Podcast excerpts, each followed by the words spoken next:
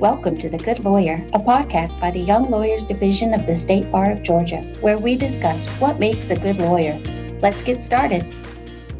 Hi, I'm YLD President Ron Daniels, and today on the show, we're excited to have Brandon Peak, attorney at Peak, Wooten, McDaniel, and Colwell LLP in Columbus, Georgia. He's going to talk to us about what makes a good lawyer. Brandon, welcome to the Good Lawyer Podcast. Thanks, Ron. I appreciate you having me. Well, we are excited to have you on the show. And I will just say that, uh, you know, you've had a pretty successful career as a plaintiff's attorney, but you've also been very active in the bar and in bar organizations such as GTLA. And we are excited to have you and hear what you think makes a good lawyer. So I'm going to hit you with the, the penultimate question What makes a good lawyer? That is a big question, Ron. And, and I've thought about that prior to today. And really I've kind of focused my thoughts on uh, what I would like to tell myself 10 or 15 years ago as I was getting started and uh, lessons that can hopefully help folks, uh, younger lawyers along the way. I don't know that there's any ultimate secret sauce out there, but I do think the primary thing that you always need to be aware of is to try to practice law by the golden rule. Treat your clients how you would want to be treated and treat other folks how you would want to be treated. And if you do that, I think it's going to take care of a lot of the issues that you're going to confront along the way. With respect to young lawyers, I would say try to seek out opportunities to do things that you have not done before or are not comfortable doing. The only way to learn and grow is to take initiative and have the opportunities to do those things. And there are going to be failures and setbacks along the way and you learn from those and you get better. So don't don't be afraid to fail along the way. The other thing i would say is you know as a younger lawyer one of the the great things that i like to see when we're training lawyers here is when they take initiative and ownership of cases and problems that come in. You know when you first start practicing law usually you're doing more project based work and then as that changes and you take on more responsibility, I love to practice people who really take initiative of cases that they're working on and worry about them as much as as I do. And so I think that's a great way to really set yourself apart is to take initiative and ownership of the problems that you're going to confront. Uh, you know, we're all problem solvers as a profession. Of course, if you want to be a trial lawyer, which is which is what I love to do, what I would tell folks is number one, there's no substitute for hard work. If there was, then then everybody would do it. But even more importantly than that is to be your authentic self. You know, jurors individually are very perceptive. As a group, they're extraordinarily perceptive. And they know when you're not being yourself. They know when you're telling them something that you don't fully believe in. Conversely, they also can pick up on when you're shooting straight with them, being authentic with them. When you have a good part of your case, tell them that. If there's a challenge that you have as your case, be honest with them about that.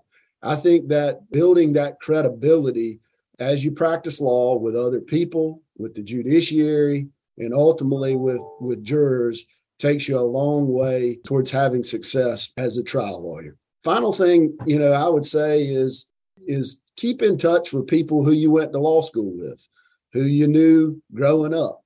You know, maintain your relationships with those people because they're going to be great resources for you as you grow and practice law. I routinely am confronted with cases and issues that are outside my area of expertise every week. And it's great to be able to call on friends who we went to law school with and met through various bar organizations throughout the state to help. And so keep in touch with those people and get involved in your community, not necessarily for quote unquote business development purposes, but just because it's the right thing to do to try to make your community a better place to live. You talked about you're going to have failures and that's something that I think that we often don't hear people talk about is how a failure can be a positive ultimately and we just inherently we we all like to talk about our successes and not our failures has there been a failure in your career that has helped you define how to get better or what makes a good lawyer? Is there a failure you've seen that sort of forged a good lawyer from the failure?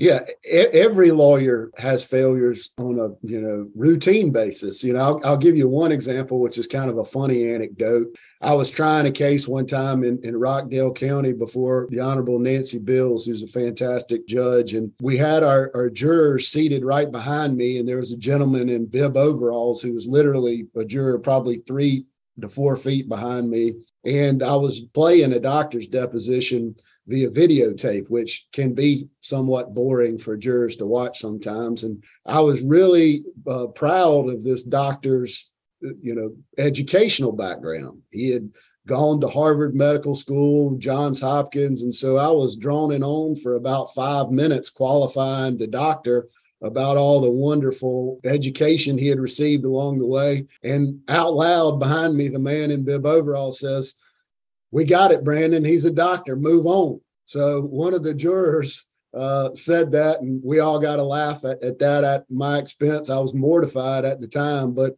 now when I'm doing a doctor's deposition, I say, Doctor So and So, are you a licensed medical doctor in the state of Georgia? Yes, I am. All right, let's run from there. You know, being brief, saving time, being respectful of jurors' times is something that I've really learned along the way. And that's become even more apparent now where people have reduced attention spans because we're all looking at our phones all the time. You know, get to the point quick and move on. So that's just one, you know, example, but there's, you know, there's numerous along the way. And and one thing we've we've heard a lot about from talking to other people is the role of mentors and how they've uh, sort of crafted people's ideal of what a good lawyer is. Have you had any particular mentors that had any sort of defining characteristic of what makes a good lawyer? Yes, I you know I've been blessed to have mentors a- along the way. One of whom I'm you know get to practice with every day, and, and my partner Joel Wooten. But um, it, and it's tough for the the younger lawyers who are out there by themselves. You know, hanging up their own shingle or in in small firms. I think it's easier for a lot of lawyers, uh, you know, in bigger firms because there's more options or, or, more opportunities to have a mentor. But I would definitely say, you know, you need to have someone that you can talk with and be honest with as a colleague. It's it's great if that person, you know, has some age and some wisdom. But if you can't have that opportunity in front of you due to whatever the circumstances are, at least talk with your friends and your colleagues. I mean, this is a, a, wonderful profession and we get to do a lot of good, but it can be also be hard. And it's important to have folks you can talk to, sounding boards. I mean, I have a group of eight guys who I went to law school with who we still have a text chain and keep up with each other on a weekly basis. And there are times where difficult things have happened in our professional lives and our personal lives where we can pick up the phone and and talk to one another and be there for one another. So I think that's critical, uh, whether it be a mentor or a, you know just a friend who understands the demands of the profession. Well, that brings us to the end of this episode. I want to thank our guest Brandon Peak for being on the Good Lawyer.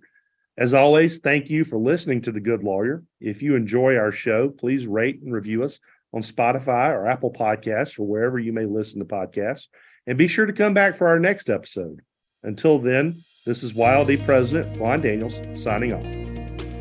This podcast was created by the Young Lawyers Division of the State Bar of Georgia. It was produced, recorded, and edited by Jamie Goss. Special thanks to Ron Daniels and D. Sarah Young.